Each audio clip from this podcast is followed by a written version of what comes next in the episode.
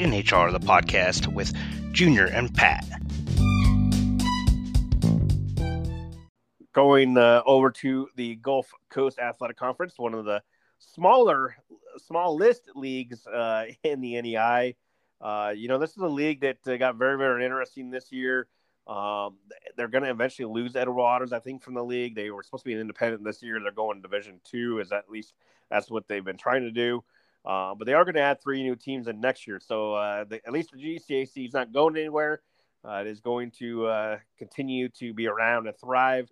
Um, and I think it is an important league uh, for the NAIA to have. So I'm glad to see it uh, sticking around. But as far as the, the tournament goes, there's another one that's going to start off on Friday. the men's action is going to start with the first game at 2 p.m.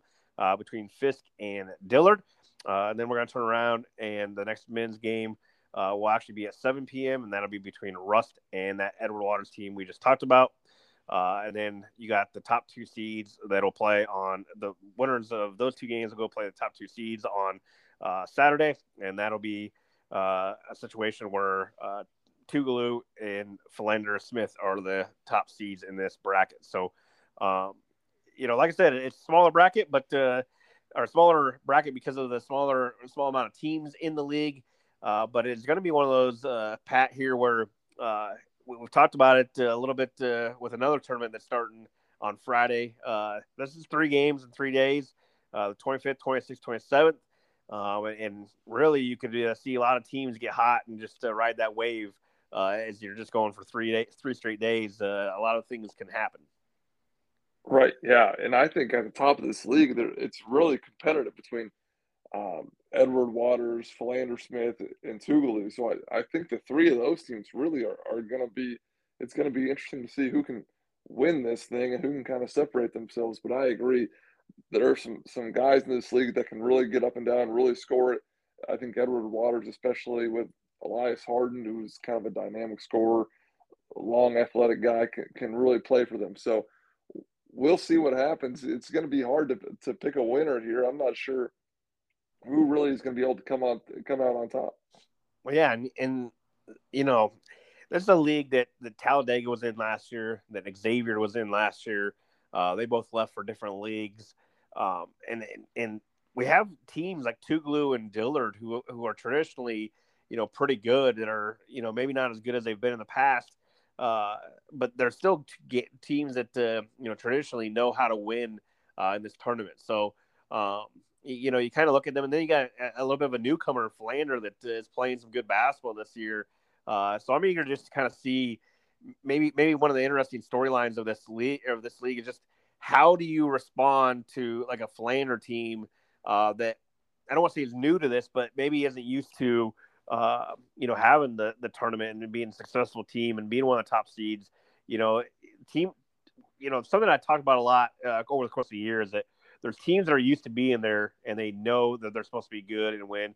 then you got teams that are traditionally good and they're just bad this year. They get hot and they go on. And then you get teams that, you know, like a Flander team maybe that uh, uh, is having a great year uh, for themselves and, and uh, they're just not used to winning. So now you just you have to wonder if they can get through that first game if, if the nerves get to them a little bit. But uh, um, you know, if they're just riding out the course of the year, uh, you know, this Flander team's had had a good solid year. Um, uh, and then you got a, a, wild card in Edward Waters that didn't play a single uh, conference game this entire season. So, uh, you know, it's just a, a lot of interesting storylines over here in the GCAC, and, and just trying to piece it all together is very, very tough to do because I think that, you know, I don't want to say it's wide open where anybody can win it, but you certainly have a lot of teams that that you feel like could win it and want to be a surprise. So um, I don't know what you think, but uh, uh, that's kind of where I'm standing at. It's, just, it's going to be a fun one to watch just from that standpoint of, of you can see a team, you know, from a four or five seed maybe win this one. Right. Yeah. And the Edward Waters team, like you said, is so intriguing. Didn't play a league game all year long. They have a bunch of guys that really contribute. And so I think that really plays into their favor where if you have if you can just kind of spread the wealth and you don't have to rely so heavily on one guy, that's the kind of style of play I prefer where not everybody's dominate dominating the ball. Everybody's kind of taking their turns and, and just playing within the flow of the offense, kind of getting up and down a little bit. playing their own games, that's when you really become dynamic. Whereas some teams are so focused on just one guy and, and one guy kind of runs everything and everything runs through him. That's where you, everything kind of slows down. So if there's one Achilles heel for Edwards, Edward Waters, though, they've really struggled to take care of it. Got to limit the turnovers. That's how games get out of control really fast. But if I had to pick somebody to come out of this thing, I, I think I'd probably pick Edward Waters just based on obviously there's film, but I think there's a little bit of a lack of familiar, familiarity there where you haven't seen this team yet. I I think sometimes it's easier. It's obviously easier to scout when you when you played a team in person and you're not just watching film. So I think that put puts Edward Waters at a little bit of an advantage here in this thing. Yeah, I, I would uh, I would lean uh, that with you. I think uh, uh Ed Waters. Uh, you know, I don't know it's so tough because I don't know if you call them the sleeper team. I don't know if you call them, you know, the favorite. Uh, I think they got a lot of talent on this team. Uh, I do think Tougaloo and Philander, I think, are your favorites in this league, so I'll stick with that. And then I'll run with Edward Waters as my sleeper team too. Um, you know, I, I like this Dillard team. I, I, think that they have some talent. I mean, they got some big time scores. Um, you know, they've played a super tough schedule this entire year, so maybe that tough schedule um, gets them going. I, I know that uh, uh, they, they got a really really good head coach in Mike Newell, and I know he's had some health issues this year, so uh, I do wish him the best of luck and hope he hope uh, you know he's doing well. Uh, but uh, you know he always seems to have a Dillard team ready to go, and if he's on the sidelines, uh, you know I think that uh, they they could be, a, be a, one of those teams that maybe sneaks up on some people too. But uh, um, outside of that, I, I, yeah, I'll roll with Edward Waters, the sleeper team, and kind of see what happens. but yeah, one of those teams. It's a one bid league.